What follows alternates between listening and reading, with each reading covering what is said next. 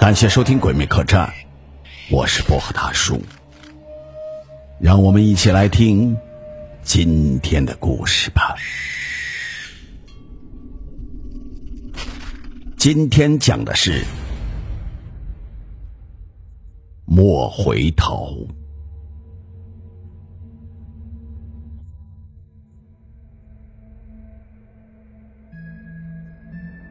我从来就是一个无神论者，绝不相信这世界上会有什么妖魂与鬼魅。可是由于他，我就不得不信了。认识他是在去年的夏天，在网上我们聊得很投机，互留了号码之后，便渐渐的成为了朋友。他叫范小云。起初与她相识也倒是正常，只觉得她是一个内向、不大爱说话的女孩，这与她在网上那么活泼洒脱的性格截然不同。可是，一天，事情变了。记得是在凌晨三点多钟，我的手机突然响了。嗯 真该死，忘了关手机了。什么时候不能打电话？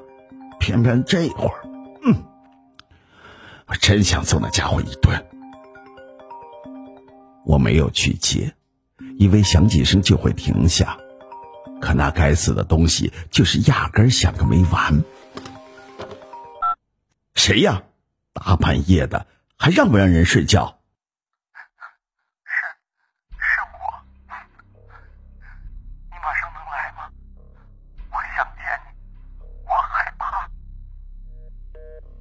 小云一边抽泣着，一边挂上了电话。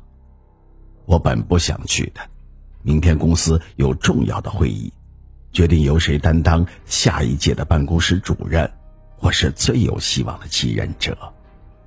可我又不想得罪了小云，她是目前唯一能让我找到有点感觉的女人。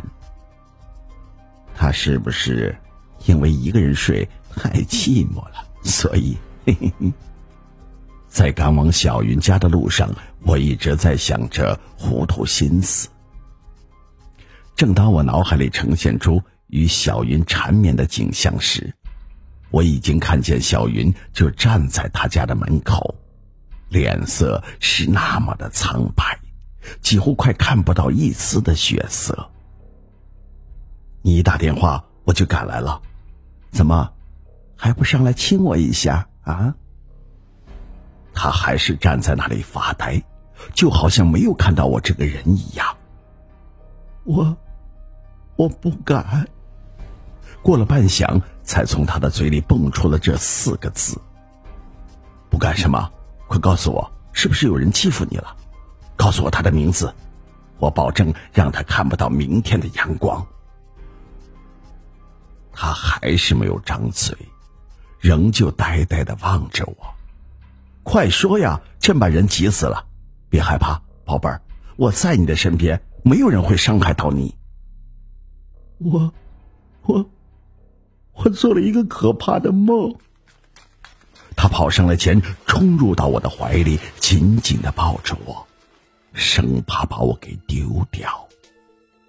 哎，一个噩梦而已，不要大惊小怪了。明天早上你就会忘了，回去睡吧。我感到好笑，又觉得小云很幼稚。不，我不敢再回家了，那个梦太可怕了，我不敢单独住了，我要跟你在一起，不要离开我。小云把我抱得更紧了。我已有些烦躁，如果眼前不是这位小美女，我早就要发作了。小云，听我说，那就是个梦而已。它不会影响到你现实生活的。你瞧，我明天还有个重要的会议要开，不要再胡闹了，好吗？我像是在胡闹吗？是我重要还是你的会议重要？回答我。哦，你重要。说这话时，我几乎都不要经过大脑的过滤，这三个字足以挽住任何女孩的心。那好，我要你一直陪着我，不许离开半步。这怎么可能？我还要上班呢。这样吧，告诉我你到底做了什么样的噩梦，我帮你解析一下，行不？我，我说出来，你可别害怕。哼，我会怕。小云把做梦的整个过程给我详述了一遍。原来在梦中有人不停的告诫他，不要回头，千万不要回头，只要一回头便会看到可怕的东西。你回头看过了吗？看到什么可怕的东西了吗？我的好奇心倒是高涨了起来。没有，我不敢，我不敢回头看，我真的不敢回头，我该怎么办呢？这样吧。我紧紧的搂着你，你慢慢的把头扭回去，看看到底能见到什么。我保护着你，不用害怕。我还是不敢。别怕，要是在大街上人家与你打招呼，你连头都不回，像话吗？小云极不情愿，一度一度的把脖子向后方转，每往后转一度，都像是做了激烈的思想斗争一样。当小云把脖子完全转到后方的时候，我笑着说：“瞧，没什么吧，一场虚惊而已，该放下。”我的话还没有说完，已听到小云那刺耳、几乎疯狂的惨叫：“啊，不不啊！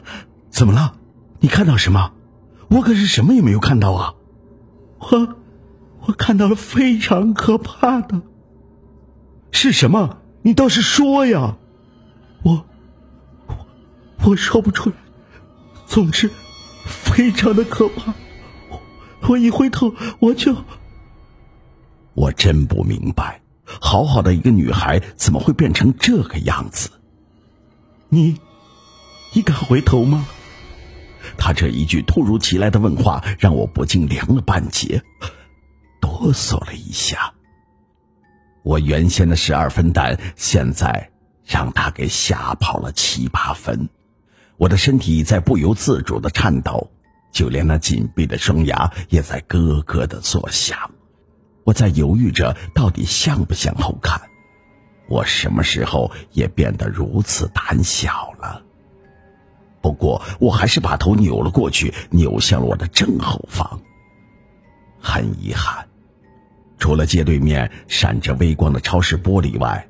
我没有看到任何让我能感到哪怕丝毫一点恐怖的东西。我轻轻的舒了一口气，把头转向小云的方向，却发现他的人不见了。小云，别跟我开玩笑，人吓人，吓死人的。我，我就在你的后。回头吗？不要闹了，小云。我又一次的回了头。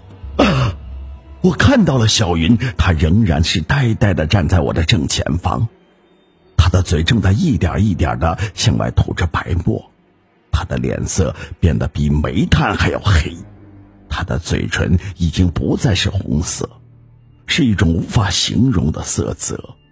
还有，她的鼻孔里正冒着鲜血，他的面孔狰狞，一点不亚于电影里的僵尸。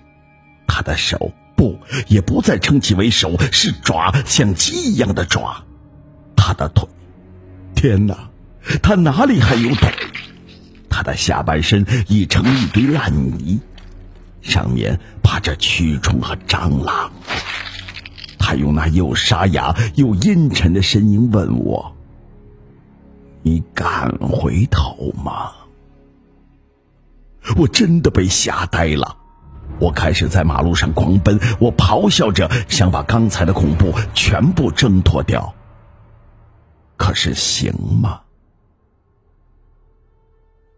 这件事情过去已经半年了，这半年来我真的是度日如年，吃足了苦头，因为我在任何时候都不敢回头。美美的一回头，小云那狰狞恐怖的全貌就会映在我的眼前，即使闭上眼睛也无济于事。我快要崩溃了。